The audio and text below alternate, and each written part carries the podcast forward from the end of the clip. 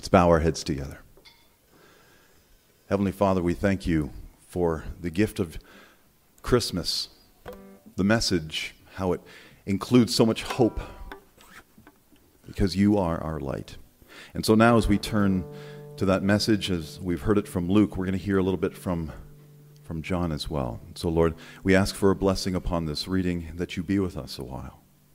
For those of us who are here in person, those of us who are those who are going to be joining us soon, Lord, we, uh, we pray that you will preside over all of this, that your name be glorified, and that we lift you up. In Christ's name I pray. Amen. Sorry, we've been on this series. Uh, so that, that painting, wow, that's a, that's a new one. Um, the, this painting that uh, you've seen perhaps in some of the other uh, literature, maybe it was a painting that drew you here tonight. We've been going through Starry Nights and Christmas Lights, and so tonight just wanted to think on this for a minute. Uh, someone asked me, where did this idea come from? And you know what? I have no idea. Inspiration comes from so many different sources, and so I'm thankful that we've had these different people. But there's something intriguing that has happened as we've walked between these two characters of Jesus and of Vincent. The Starry Night painting that we've seen, and Christmas. And now, here on a star filled night, I am drawn back to the wonder of it all again. It is amazing to me how things that are so old can still have such a robust and profound meaning. The painting, every time I see it, it makes me stop to think or, or to feel, I guess. And although old, something like that can be easily forgotten. But in fact, is not.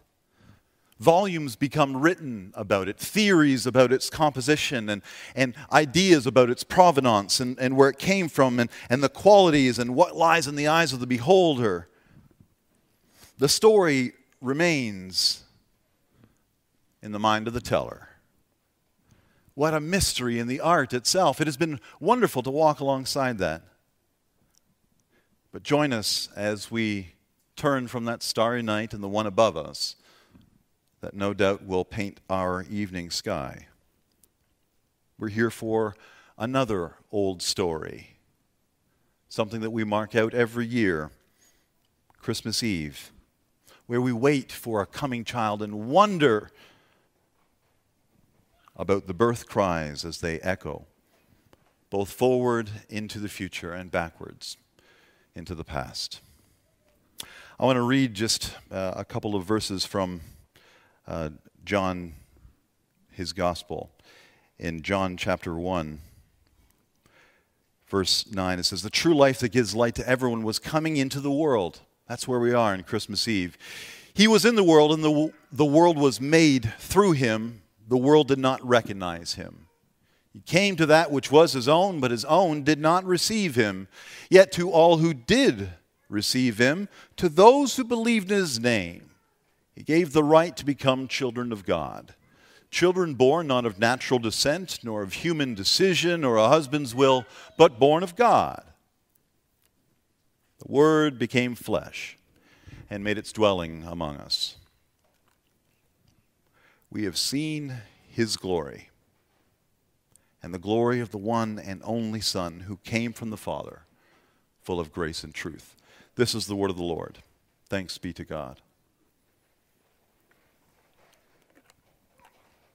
I'm sometimes drawn to the, to the same wonder as I look about uh, this world as the artist Vincent was. Vincent, when he was a child, he used to collect birds' nests on his walks. He would um, steal small eggs from the kivets and, and he tossed stones into the sea. He hid in the tall grass of the wheat fields and, and played eventually um, the, along the cypress and in his native home in, in the Netherlands. In France, he loved the, the cypress tree. He loved being near the river where the water lilies or cherry blossoms would reflect over, over those magnificent rivers there. And even his famous sunflowers became his. Vincent's fields of, of wheat and potato farmers were traded for the, the glitz and glam of Montmartre and the, the Parisian streets. The creative world around Vincent was enough to wonder about. It filled him with wonder, even in the mid to late 19th century. Our sense of wonder today has shifted somewhat, I would say. Today, we don't wonder that. We wonder, how long is this going to take? Or where is everybody? Or how much is this going to cost? Perhaps uh, like one of those who was traveling on the illumination walk that we had a couple weeks ago. If you didn't uh, have a chance to go, we had set up different stations in the, in the back area here where you could go through, walk, reflect on Scripture, and, and take in uh, the the joys of crunches of snow and, and seeing lights and, and being underneath that wonderful starry night. Maybe in that walk a couple weeks ago, it's drawn you back because you're looking again for a little bit more hope and peace and joy and love. It's easy to trade in the, the stillness of wonder for the weary, wandering mind in need of rest. And so, welcome. Maybe you've just come to hear the words. It's been a tough week, but you made it, and you're here. In the busy world with sleigh bells or worse, penetrating mall music, we can't seem to find time for the quiet enjoyment of bird song or the crunch of snow or those painted nights. I think this is what John is trying to get people to think about when he writes his birth story of Jesus. How God is a creative God. Those vased arrangements of sunflowers that people have been uh, fawning over the world round speak not only to the quality of the painter himself, but of the quality of the creator as well. Vincent said, As for the sunflowers, they are mine, but they are not his. They belong to another. They belong to the one that John calls and says is coming in the beginning. Perhaps when you hear those words, those words are not enough for you to start thinking about um, the beginning. Where does it all begin? Maybe that's not what you think about when it comes to Christmas time. As John keeps writing, we learn more about this Jesus and his coming down to us and what that means. He descends to us, we pray, to be a light in this dark world. And though we did not know him, and even though he was rejected, he still comes to us all. And maybe that's what has you wondering. Maybe that's what has you wondering why? Why does Jesus come? Maybe that's why we return every year to, to celebrate his coming because we still don't quite get it. See, wonder is an amazing thing. For, for a child, for a family with young children, uh, it, it's what keeps Christmas morning both eh, like a, a few hours away, but an eternity away, doesn't it? Wonder does that. It's the amazement of a bank of bright lights on a bricked wall, or dancing and stirring and making things up as they can do nowadays. The immense space in, uh, underneath a tree that the very first present can take, though it's a very small present. You can sit underneath that tree, and it's as if everyone walking by, it's got their head on a swivel. Everyone knows. And this wonder that can happen at Christmas eyes, they light up and grow wide. This is what wonder is. And may I suggest to you tonight that is precisely what John is trying to get us to see.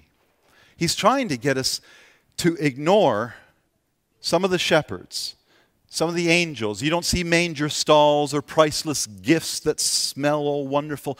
John captures the simple wonder of God, and he is saying there is something different about this God, and I want you to take note. I don't know what comes to mind when I say the word God for you.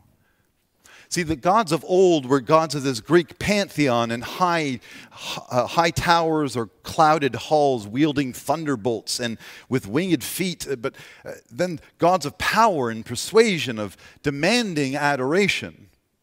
Maybe it's the gods of the, of the mystical or, or Eastern or some uh, religions that speak of a system of gods that, uh, that are so far off but still must be so close because they're so uh, there seem to be everywhere. Or, or the, of Norse gods.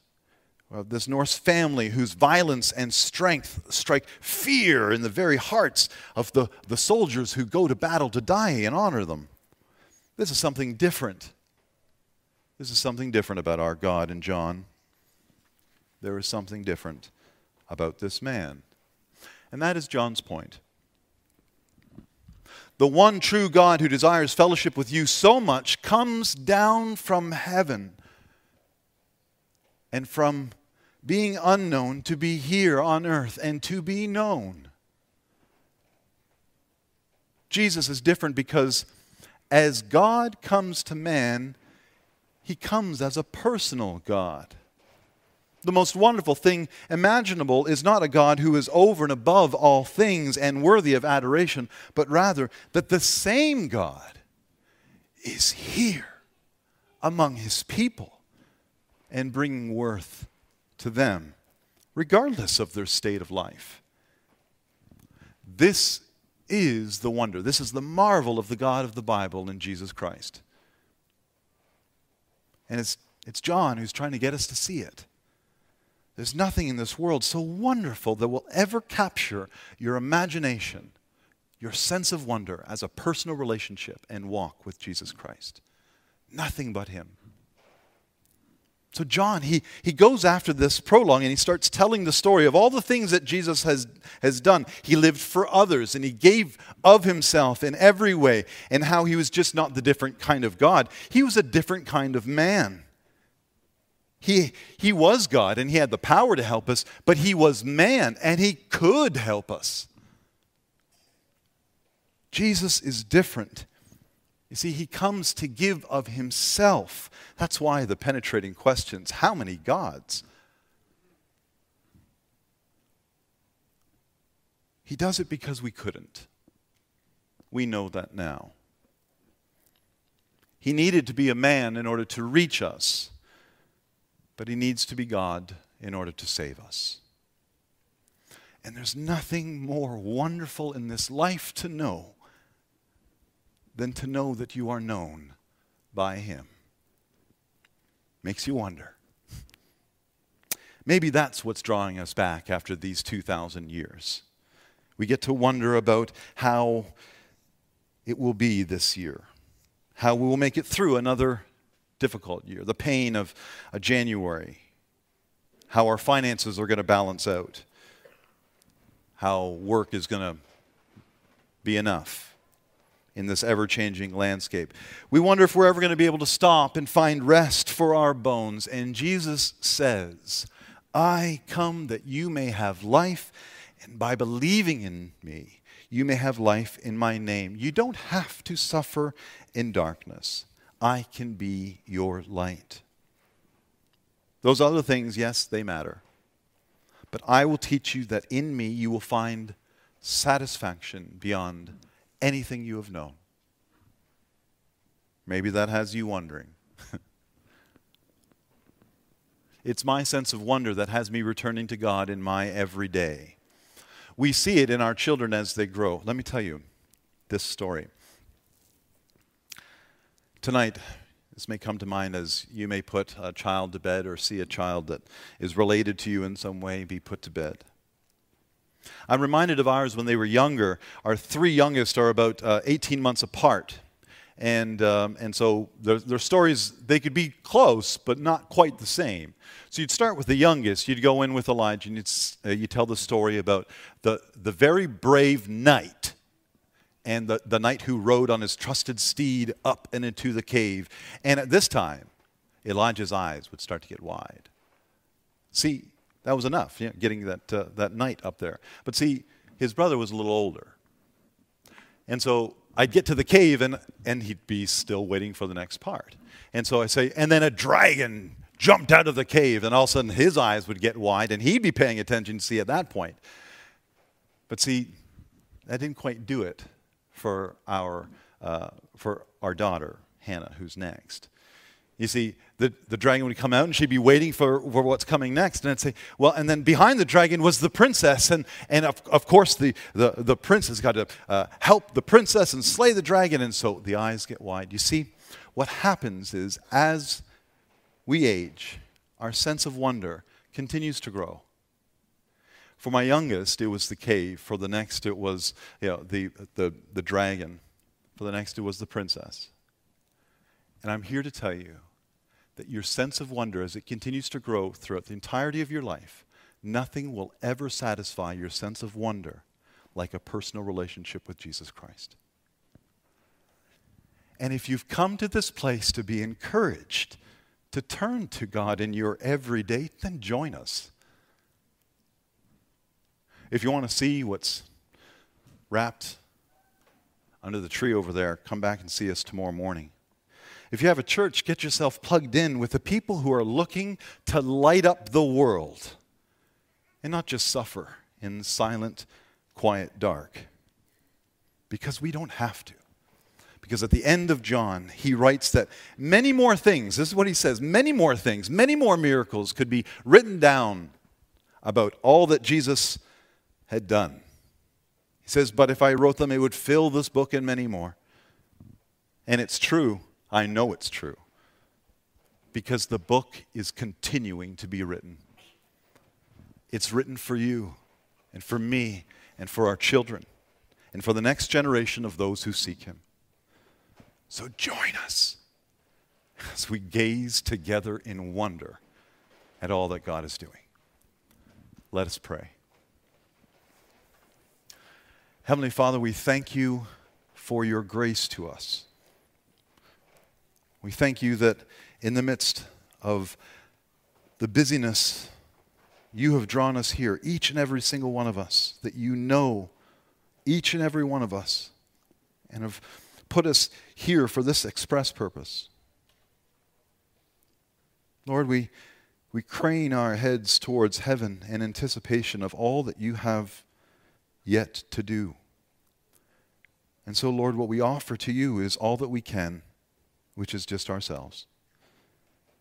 So light up this world, Lord, and let us be a part, we pray, not because we deserve it, but because of the grace we find in God with us. In Jesus' name, amen.